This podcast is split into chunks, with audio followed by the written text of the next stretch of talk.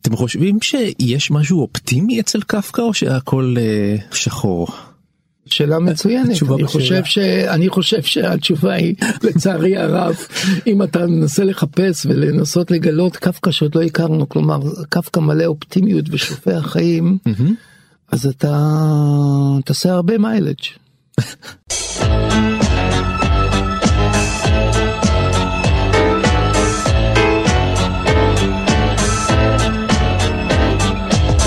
גיבור תרבות הדוקטור דן הרב והדוקטור דוד גורביץ' באולפן עם יונתן גת.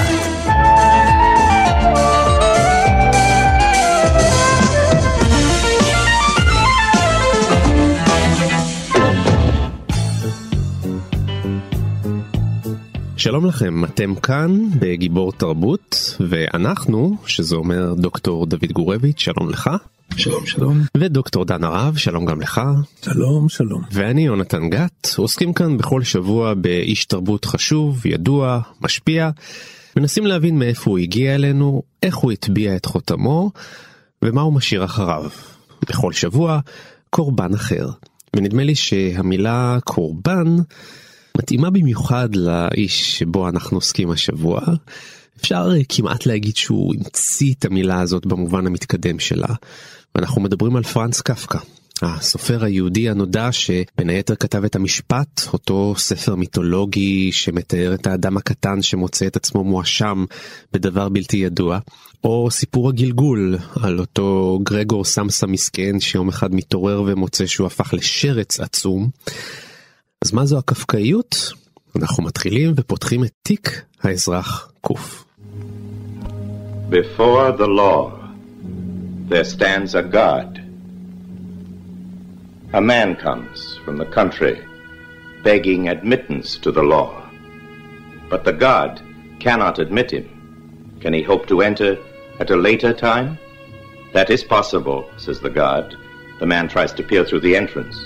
He had been taught that the law should be accessible to every man. Do not attempt to enter without my permission, says the god. I am very powerful, yet I am the least of all the gods. From hall to hall, door after door, each god is more powerful than the last. By the god's permission, the man sits down by the side of the door, and there he waits. For years, he waits. זהו קולו המאגי של אורסון ווילס, מקריא אדפטציה לסיפור הקצר של קפקא בפני החוק. האדם מגיע אל השער, שער החוק, והוא מבקש להיכנס, אלא ששם עומד שומר ולא מאפשר לו להיכנס לתוך החוק. אז האיש שואל אם כדאי לחכות, והשומר אומר לו תנסה. אז הוא ממתין, והוא מחכה ומחכה, והשומר לא נותן, וקיץ וחורף אורבות שנים, והאיש מזדקן, וכשהוא כבר גוסס ברגעיו האחרונים, הוא שואל את השומר, תגיד, למה בעצם אף אחד לא הגיע לכאן חוץ ממני? והשומר אומר לו, מה זאת אומרת? איש מלבדך לא יכול להיכנס לכאן. הכניסה הזאת נועדה רק לך.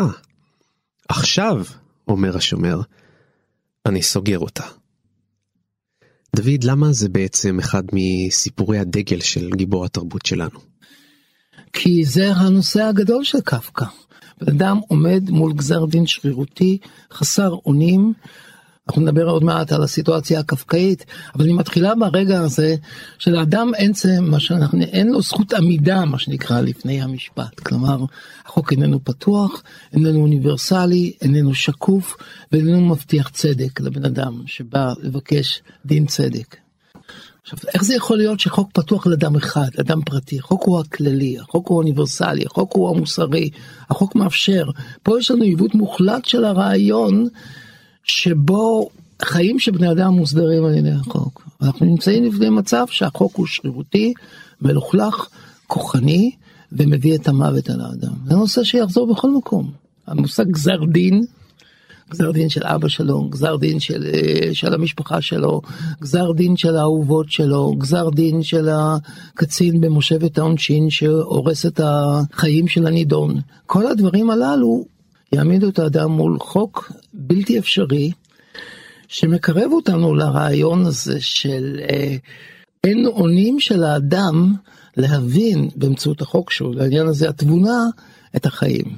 דוד, דיברנו על קפקא, אבל אתה דיברת על סיטואציה קפקאית ועל המצב הקפקאי נכון. ועל קפקאיות, ובוא נעשה את ההבחנה המתבקשת בין אה, קפקאיות לבין קפקא, כי אתה תיארת פה מציאות קודרת, מציאות מאיימת מאוד, שחורה ואפלה. קפקא האיש היה אדם שונה לחלוטין ממה שהכתבים שלו מרמזים. כן ולא, הייתי אומר. לא במובן שהוא לא היה כל הזמן מלנכולי, והיו לו הרבה חברים, והוא ידע אנשים. הוא ו- לא היה- הוא לא היה טיפוס מסתגר כמו שחשבו. והוא לא היה טיפוס מסתגר, אבל מצד שני לא, מפני שהסיוטים האלה זה קפקא אמיתי, בן אדם שלא יכול לישון בלילה, בן אדם שיש לו חלומות זוועה, בן אדם שמנסה לכתוב בלילה ובבוקר לקום למשרד. צו המשפחה אומר לו להיות, להרוויח כסף ולפרנס ולא לעסוק בעסקי אוויר כמו, כמו ספרות שזה נחשב משהו מפוקפק ביותר בעיני המשפחה השמרנית שלו. אנחנו מדברים על מצב שבו הסיוט הזה הוא גם קפקא ומצד שני אה, קפקא יש לו גם חיים יותר נורמליים מהדימוי הזה. אז שני רק- הדברים נכונים, רק- שני רק, הדברים אה, נכונים. רק אה, נזכיר, האיש נולד בפראג ב-1883, נפטר ב-1924, ב-41 שנותיו הספיק הרבה מאוד. מעולם לא התחתן אגב, אבל כמו שאמרת, לא התנזר. אה, ביקר, ידוע שביקר הרבה אצל פרוצות, אצל זונות בפראג. היה, היה גם מאורס היה, פעמיים. היה מאורס, היה מאורס פעמיים. אה, הוא לא היה אלמוני, כמו שלפעמים נוטים לחשוב ש...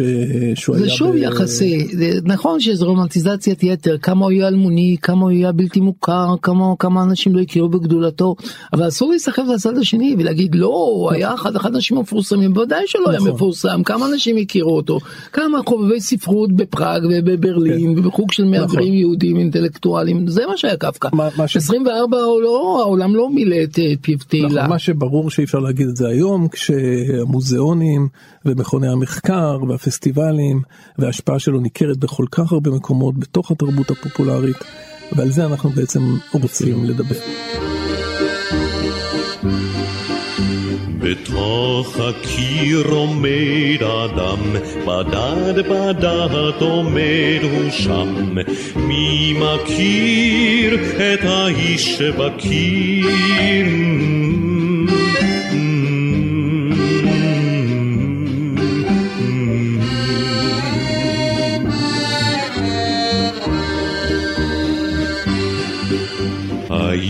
לוחש בקול שקט, אני רוצה לצאת, לצאת. מי מכיר את האיש שבקיר?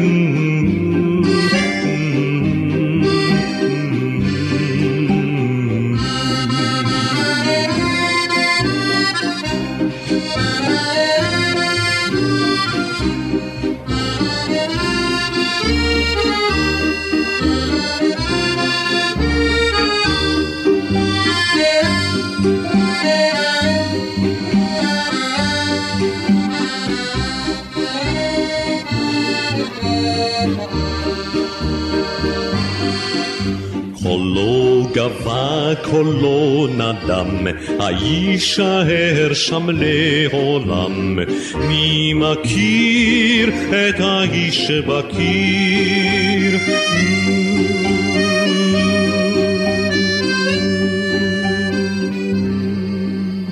האיש בקיר. הצו שהנידון עבר עליו נרשם על גופו של הנידון באמצעות המשדדה. על גופו של הנידון הזה, למשל, והקצין הורה לאיש בידו, ייכתב, כבד את הממונים עליך. הנוסע הציץ באיש, אבל מתנות שפתיו התפוחות החשוקות ניכר היטב שאין הוא מצליח להבין דבר. הנוסע ביקש לשאול כל מיני שאלות, אבל למראה האיש לא שאל אלא זאת, הוא יודע מה גזר הדין שנגזר עליו? לא, אמר הקצין, והתכוון להמשיך מיד בהסבריו, אבל הנוסע לא הניח לו. הוא לא יודע מה גזר הדין שלו עצמו, לא. שנה הקצין והשתתק לרגע, כדורש מהנוסע שירחיב וינמק את שרתו, אז אמר, מה הטעם להודיע לו? הרי הוא חוזה אותו מבשרו. הנוסע כבר עמד לנצור את לשונו, אבל אז חש הנידון נותן בו את עיניו. דומה שהוא שואל אותו אם הוא יכול להסכים להליך שתואר לו, על כן חזר הנוסע שכבר נשען לאחור וגחן לפנים והוסיף ושאל, אבל הוא יודע בלי ספק שדנו אותו. לא, גם את זה לא, אמר הקצין. סיטואציה קפקאית להפליא. תחשבו על מצב שבו מדובר על מושבת עונשין כללית. זה בכלל מוטיב כללי אצל קפקא, תחושת האשמה והטראומה, שמתבטאת כאן באיזה מכונת הרג, שהיא מקבלת איזשהו טקסט שכתוב באמצעים מכניים, עובר הטקסט והופך להיות לאותיות שנחרטות באותיות דם על גופו של הנידון. אשר הנידון לא יודע מה גזר הדין, מה כתוב עליו, על מה הוא נאשם ועל מה הוא משלם בחייו. אתה מדבר בעצם על המציאות שבה התוצאה של האלימות היא ודאית, אבל אין לך כל הסבר לאלימות. כלומר, כל הרעיון הרציונלי הבסיסי של חיי אדם מושם כאן בעצם, מושם כאן לעל, ויוצר מציאות של טראומה. אני רוצה להעיר היבט נוסף, או מימד נוסף של הטראומה הזאת שדיברת עליה, הוא דווקא המימד הספרותי בטראומה. זאת אומרת, מה זה טראומה בעצם? טראומה זה הדבר הזה שלא ניתן לייצוג. טראומה זה הדבר הזה שלא מתיישב עם הסדר הנורמטיבי, הנורמלי, הדבר הזה שיש לו התחלה, אמצע וסוף. תחשוב על הספרות של קפקא. היא כולה טראומטית במובן הזה שהיא לא חותרת לסוף סגור, נרטיבי, קוהרנטי, ממושמע. הספרות שלו היא תמיד ספרות שהיא לא יודעת את הסוף, אנחנו אף פעם לא יודעים את הסוף, ותמיד היא מקוטעת, היא פרגמנטרית, היא שבורה. קפקא בעצם מדבר פה גם על טראומה ש, שנמצאת בבסיס אי היכולת שלנו בעצם לספר, כמו שהתרבות הפופולרית או שואפת מאיתנו, לספר כל הזמן סיפורים נורא נורא קוהרנטיים. החיים הם לא קוהרנטיים, החיים שלנו הם לא מתיישבים לפי סדר רציונלי של התחלה, אמצע וסוף, ועל זה קפקא מדבר, ונדמה לי שזה מימד טראומטי נוסף. נכון. נכון, אני חושב שאני מסכים למה שאתה אומר, הנקודה של התרבות היא תמיד להסביר את הטראומה באמצעים שיפרשו, כי אנחנו כן. בעצם יש לחשוף את, ה, את הממד של הפצע, שהוא הממד של הטראומה, אותו פצע בלתי, בלתי מוכר, והסיפורים הם הסבר של פנטזיה של אלימות או פנטזיה של אותה כן. טראומה, נותנת איזה הסבר, למשל פה במקרה הזה של אה, מושבת העונשין, הפנטזיה הזאת של אלימות מסבירה בעצם מה שהחוק מסתיר.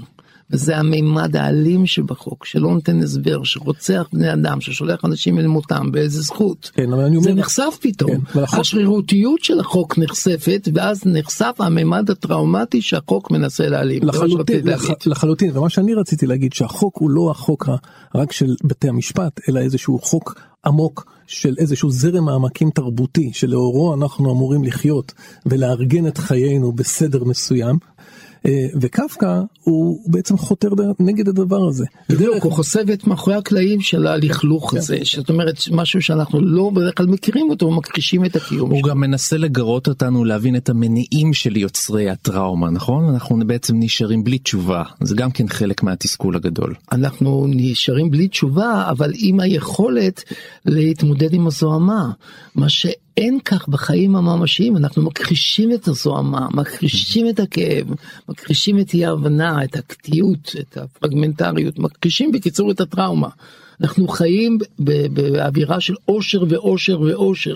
מה שקפקא נותן לנו להבין אה, זה בעצם מימד ההדחקה והשקר הכללי שבו לא רק עולם המשפט מתנהל, גם החיים מתנהלים.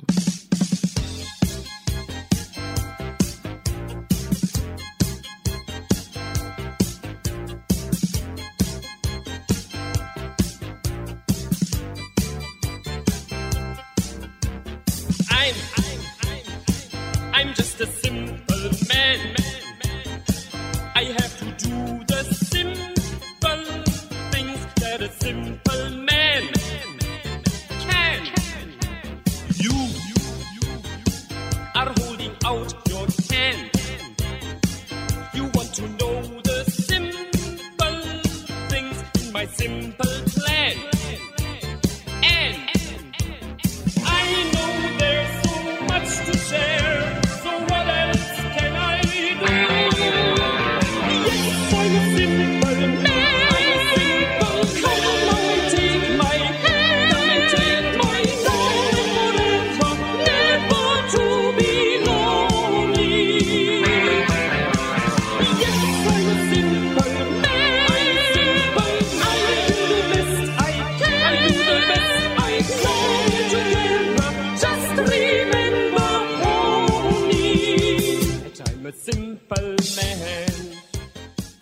דיברנו על הטראומה המשפטית, דיברנו על הטראומה הספרותית, אבל אם אנחנו רוצים לחפש את המקור ולהבין מהי הטראומה של קפקא עצמו, אנחנו ללא ספק נגיע לאבא שלו.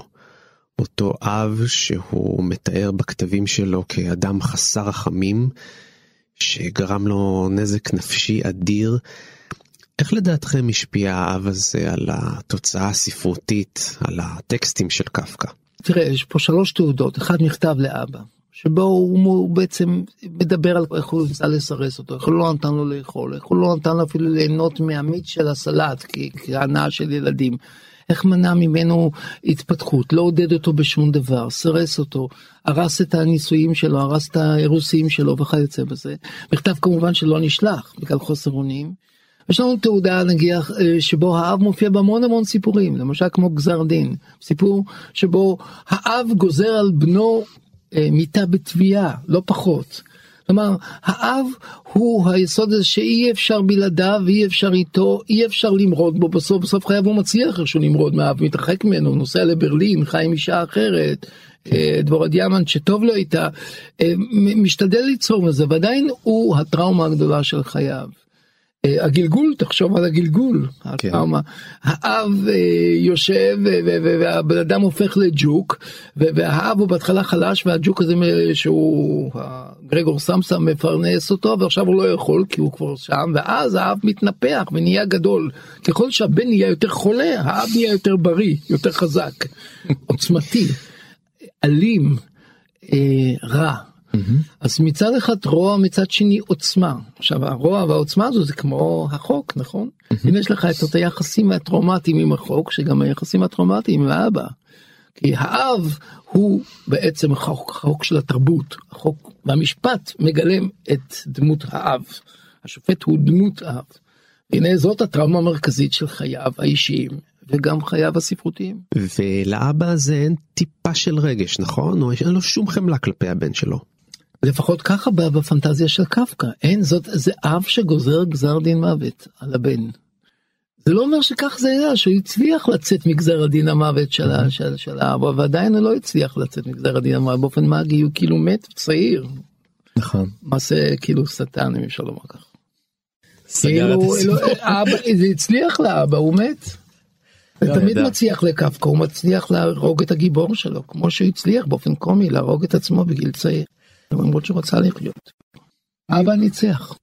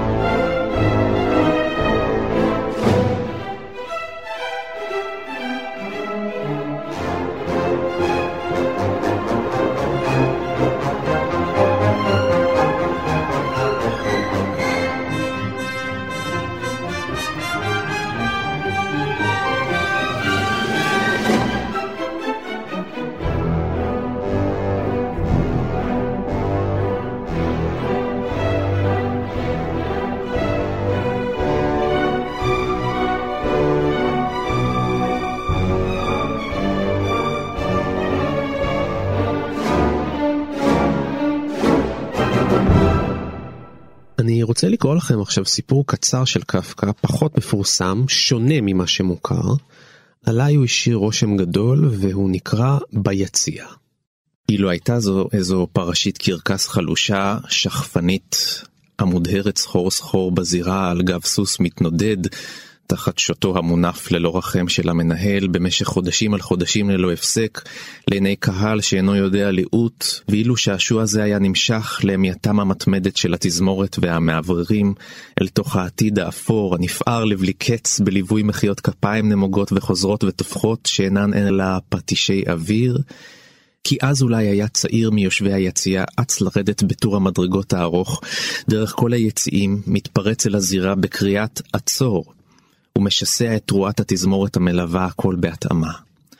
אך כיוון שאין זה כך, אלא גבירה יפה בלבן ואדום נכנסת ביעף בין הקלעים, המנהל כולו מסירות, תר אחר מבט עיניה, נושם לקראתה ביציבה של כלב כנוע, מרים אותה ברוב זהירות אל הסוס הלבן, הנקוד, כאילו היא נכדתו האהובה מעל הכל היוצאת למסע המסוכן, מתרה בחימה בסייסים מחזיקי החישוקים שינהגו בזהירות כפולה ומכופלת, ולפני הסלטו מורטלי הגדול, נושא את ידיו ומשביע את התזמורת שתידום.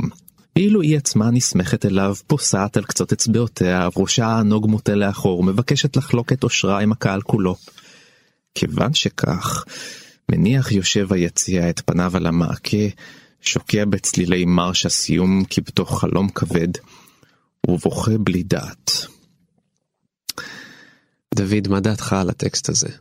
יש פה זה שני משפטים ארוכים מאוד שהראשון שבהם מתחיל אילו הייתה דו דו דו דו דו דו דו זה הפסקה הראשונה והשני אבל מאחר שאין זה כך דו דו דו דו דו והמסקנה אילו היה המשפט הזה, היא הייתה מסכנה, שכפנית, אה, עלובה, מעוררת רחמים אצל הבורגני שהיה משתתף בצערה, אז הוא היה ככה מזדעק, יורד למטה, עוצר את ההצגה המבישה, אומר לא יהיה ניצול מחפיר כזה של, של הדברים האלה, כי הוא יורד מהיציע, בקיצור מעורב כאילו בצורה צדקנית, כדי, כדי שההומניזם והסדר הטוב ואהבת הבריות תשלוט. ולא יהיה מין ניצול ציני כל כך של רגשות והכל זה נורא ואיום בעיני הבורגני אילו. אבל זה לא כך. למעשה מדובר בתמונה אחרת, תמונה הפוכה, כביכול היא נחמדה, היא יפה, היא לא, היא לא מסכנה, היא לא תפוקה, היא לא חצי זונה, חצי שכפנית, היא, היא ביתו, היא, זה אבא ו- ו- ובת, ו- וזה נפלא, יחסים ביניהם, ואנשים בוכים, אז הוא היה גם בוכה יחד איתם, אז הוא היה יושב למעלה ובוכה. אבל שים לב ששתי התמונות למעשה הן לא הפוכות, הן אותן תמונה, שתי תמונות של אותו קיץ' עצמו, שבו האדם מן היציע מסתכל על האומנות, מן הליגוריה על האומנות. אחד זה הצורה הסנטימנטלית של לרחם על הזונה, לרחם על המסכנה, על התפוקה. בשנייה זה להזיל דמעות על היחסים האלה המשפחתיים הנפלאים, אב וביתו, רחמנים וכולי. בשני המקרים התגובה שלו היא תגובה של קיץ'. אחד זה האזרח המודאג שמזדעק למטה, והשני שזה בוכה, בוכה ומתבוגג בדמעות. בשני המקרים הוא יוצא אידיוט, האיש הזה משום שהוא משקף אותנו. הוא מוחה מפני שהתגובה שלו היא הקיץ' עצמו, בכי, מסכן, הוא, הוא, הוא, הוא מתמוגג מדמעות, הוא לא יודע מה לעשות, כאב וביתו, זה נוגע ללב שלו, נוגע ללב במובן הרע של המילה. קודם זה נגע ללב במובן הרע של המילה האחרת, רק שהוא הזדעק, אז הוא הזדעק או בכה, היה פסיבי ואקטיבי והתוצאה היא אותו דבר. מה שחושף לך את האבסורד שאנחנו מדברים עליו כל הזמן קפקא. ואני חשבתי שפה קפקא מדבר על הצורך שלנו לראות מישהו נורא חלש כדי להרגיש נורא חזק. נכון אנחנו באמת רוצים לראות נורא חלש כדי להחזיק את זה הוורסיה הראשונה והוורסיה השנייה אנחנו רוצים גם לראות משהו סנטימנטלי נוגע ללב וגם מרגישים טוב ואיך מרגישים טוב בוכים ידוע כשמישהו בוכה מרגיש מצוין.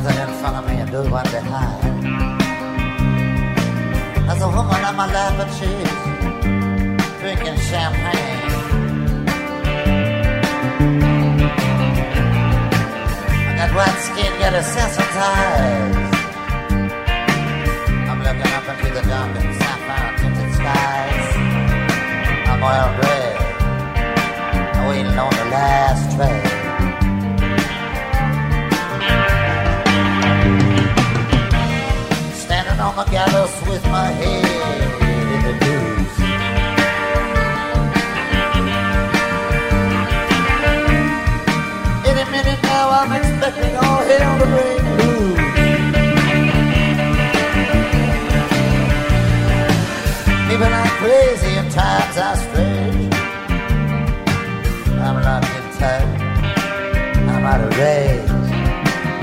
I used to care, but things have changed.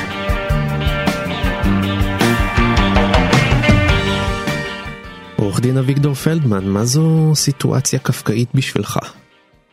סיטואציה קפקאית אה, מתחילה במשפט הראשון. משפט אה, שהולם אה, כמו תוף גדול. אומר כך, מן הסתם מישהו העליל על יוזף קוף, שכן בוקר אחד נעצר על לא עוול וכולי וכולי. זו סיטואציה קפקאית. סיטואציה קפקאית שהיא אגב סיטואציה מציאותית, לא סיטואציה סוריאליסטית, היא לא נטולה מן הדמיון. מאות ואלפי אנשים נתקלו בדיוק בסיטואציה הזו. בבוקר נקשו על דלתם, הם פתחו את הדלת, במקרה הטוב הם ראו רק אנשי משטרה עומדים בדלת עם צו חיפוש, צו מעצר. במקרה הפחות טוב שקפקא לא חשב עליו בצורה כזאת, גם נמצאים על ידם עיתונאים וצלמים. אגב, קפקא לא הוציא את זה בחשבון, כי הוא כותב מיד אחרי המשפט הזה, כך אה, אה, הוא ראה מן הכר של מרשותיו את האישה הזקנה שגרה בחדר הנשקף אל חדרו, מסתכלת בו בסקרנות שלא כהרגלה. הסקרנים כבר נמצאים במקום, זו השכנה שמציצה פנימה, סדר היום שמשתבש. זו סיטואציה קפקאית. עורך דין פלדמן, אני אה, מעוניין לשמוע אה, קצת על החיבור האישי שלך עם אה, קפקא. אתה גם אה, לימדת באוניברסיטת תל אביב קורס על המשפט של קפקא ועיוות דין, ובריאיון אה, מסוים אמרת את המשפט הבא, קפקא הוא החבר הסודי שלי. תמיד אני שואל את עצמי מה קפקא היה אומר. אני מדבר איתו, שואל אותו, הוא מתייעץ איתו, ואני שואל אותך, אביגדור, איזה מין חבר זה קפקא? על מה אתם מדברים בדיוק? קודם כל, קפקא היה אדם מאוד חברותי, כמו שאתה ודאי יודע, היו לו הרבה חברים. אה, הוא נסע איתם אה, לטיולים, הוא הלך איתם, אה, לא עלינו, גם לבתי בושת. היה אדם מאוד חברותי, למרות הדימוי שדבק בו של איש מסתגר וצייקן. ועל מה אנחנו בדיוק מדברים? סיטואציות שונות, אני, אני צריך עזרה, אני צריך סיוע. אבל תגיד לי, אדם כזה, היה לו מה לסיים, מה היה נותן לך? איזה סוג של חברות הוא היה מציע לך? מה הייתם עושים ביחד? אני אומר רוצים שוב, לשתות אנחנו- משהו? הייתם הולכים לשתות משהו ביחד? אני לא, לא בטוח, אה, הייתי משתדל אה, לטייל איתו כמו שהוא היה מטייל אה, עם חברים, ואגב טיולים מפליגים במחשבות, בהרהורים, בכלל בכלל לא קפקאים, קפקא שוב, להבדיל מן הדימוי, היה איש כן, ברור. עם להתרועע, אהב אה, צחוק, אהב, אה, שגם אני מתחבר לעניין הזה, אהב את תיאטרון היידיש. שביקר בו לעתים קרובות. קיצור, אדם כלבבי. עורך דין פלדמן, פרנץ קפקא נוסך בך ביטחון בצדקת הדרך כפרקליט? מבחינתך כל הלקוחות שלך הם האזרח קוף האומלל, קוף של קצב גם? ראש- ראשית, אה, קפקא לא נוסך בביטחון. הוא נוסך בי, אם אה, נדבר, הוא נוסך בייאוש, אה, פסימי, הבנה של התהליך, התנגדות לתהליך. הוא יותר נוסך בי רוח מהפכנית מאשר אה, רוח אה, של אה, ביטחון. לכן בוודאי אי אפשר לדבר פה על ביטחון. האם הלקוחות שלי הם קוף? במידה רבה כן, במידה רבה כל נאשם הוא קוף, כל נאשם, אפילו נאשם שמגיע בוקר אחד לבית המשפט לתחבורה, משום שהוא עבר לפי טענת השוטר באור אדום, הוא חושב שהוא לא עבר באור אדום, ואז הוא מגיע לאולם רועש ומלא, והשופט אומר לו, תודה, תודה, חבל על הזמן שלך, חבל על הזמן שלנו, והוא אומר, אני לא אשם, אני חף מפשע, גם האיש הזה הוא קוף של אה, יוסף קוף, למרות שהאישום שלו הוא אישום ש... אה, אה, יומיומי, אגב, קוף כמובן לא יודע עד סוף הספר במה בדיוק מואשם.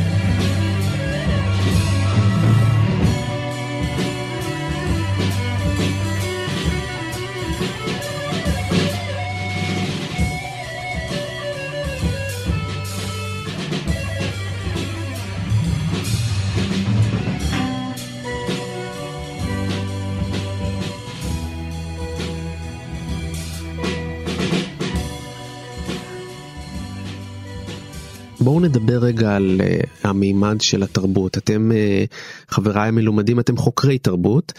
איך אתם מסבירים את ההשפעה של קפקא גם על התרבות הפופולרית של היום? אני חושב שאפשר למצוא את ההשפעות של קפקא בספרות, בקולנוע.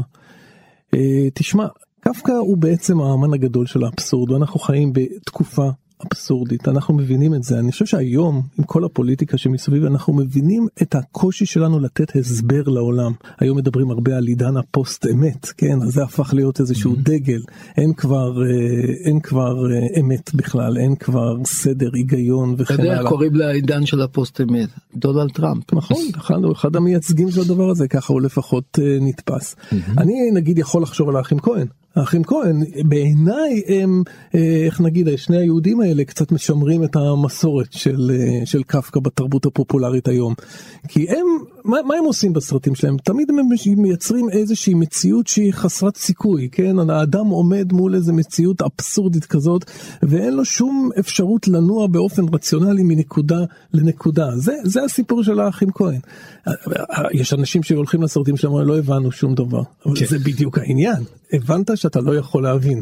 כן, אה, גם לי כמובן האחים כהן זה כאילו הבחירה מספר אחת, אבל אנחנו יכולים גם להצביע על אלמנטים קפקאיים בקולנוע של דיוויד לינץ', למשל בכביש אבוד, למשל בקטיפה כחולה, טווין פיקס, אה, בטווין פיקס, אותה תחושה של ה uncanny, של המופלא והמבעית והביתי.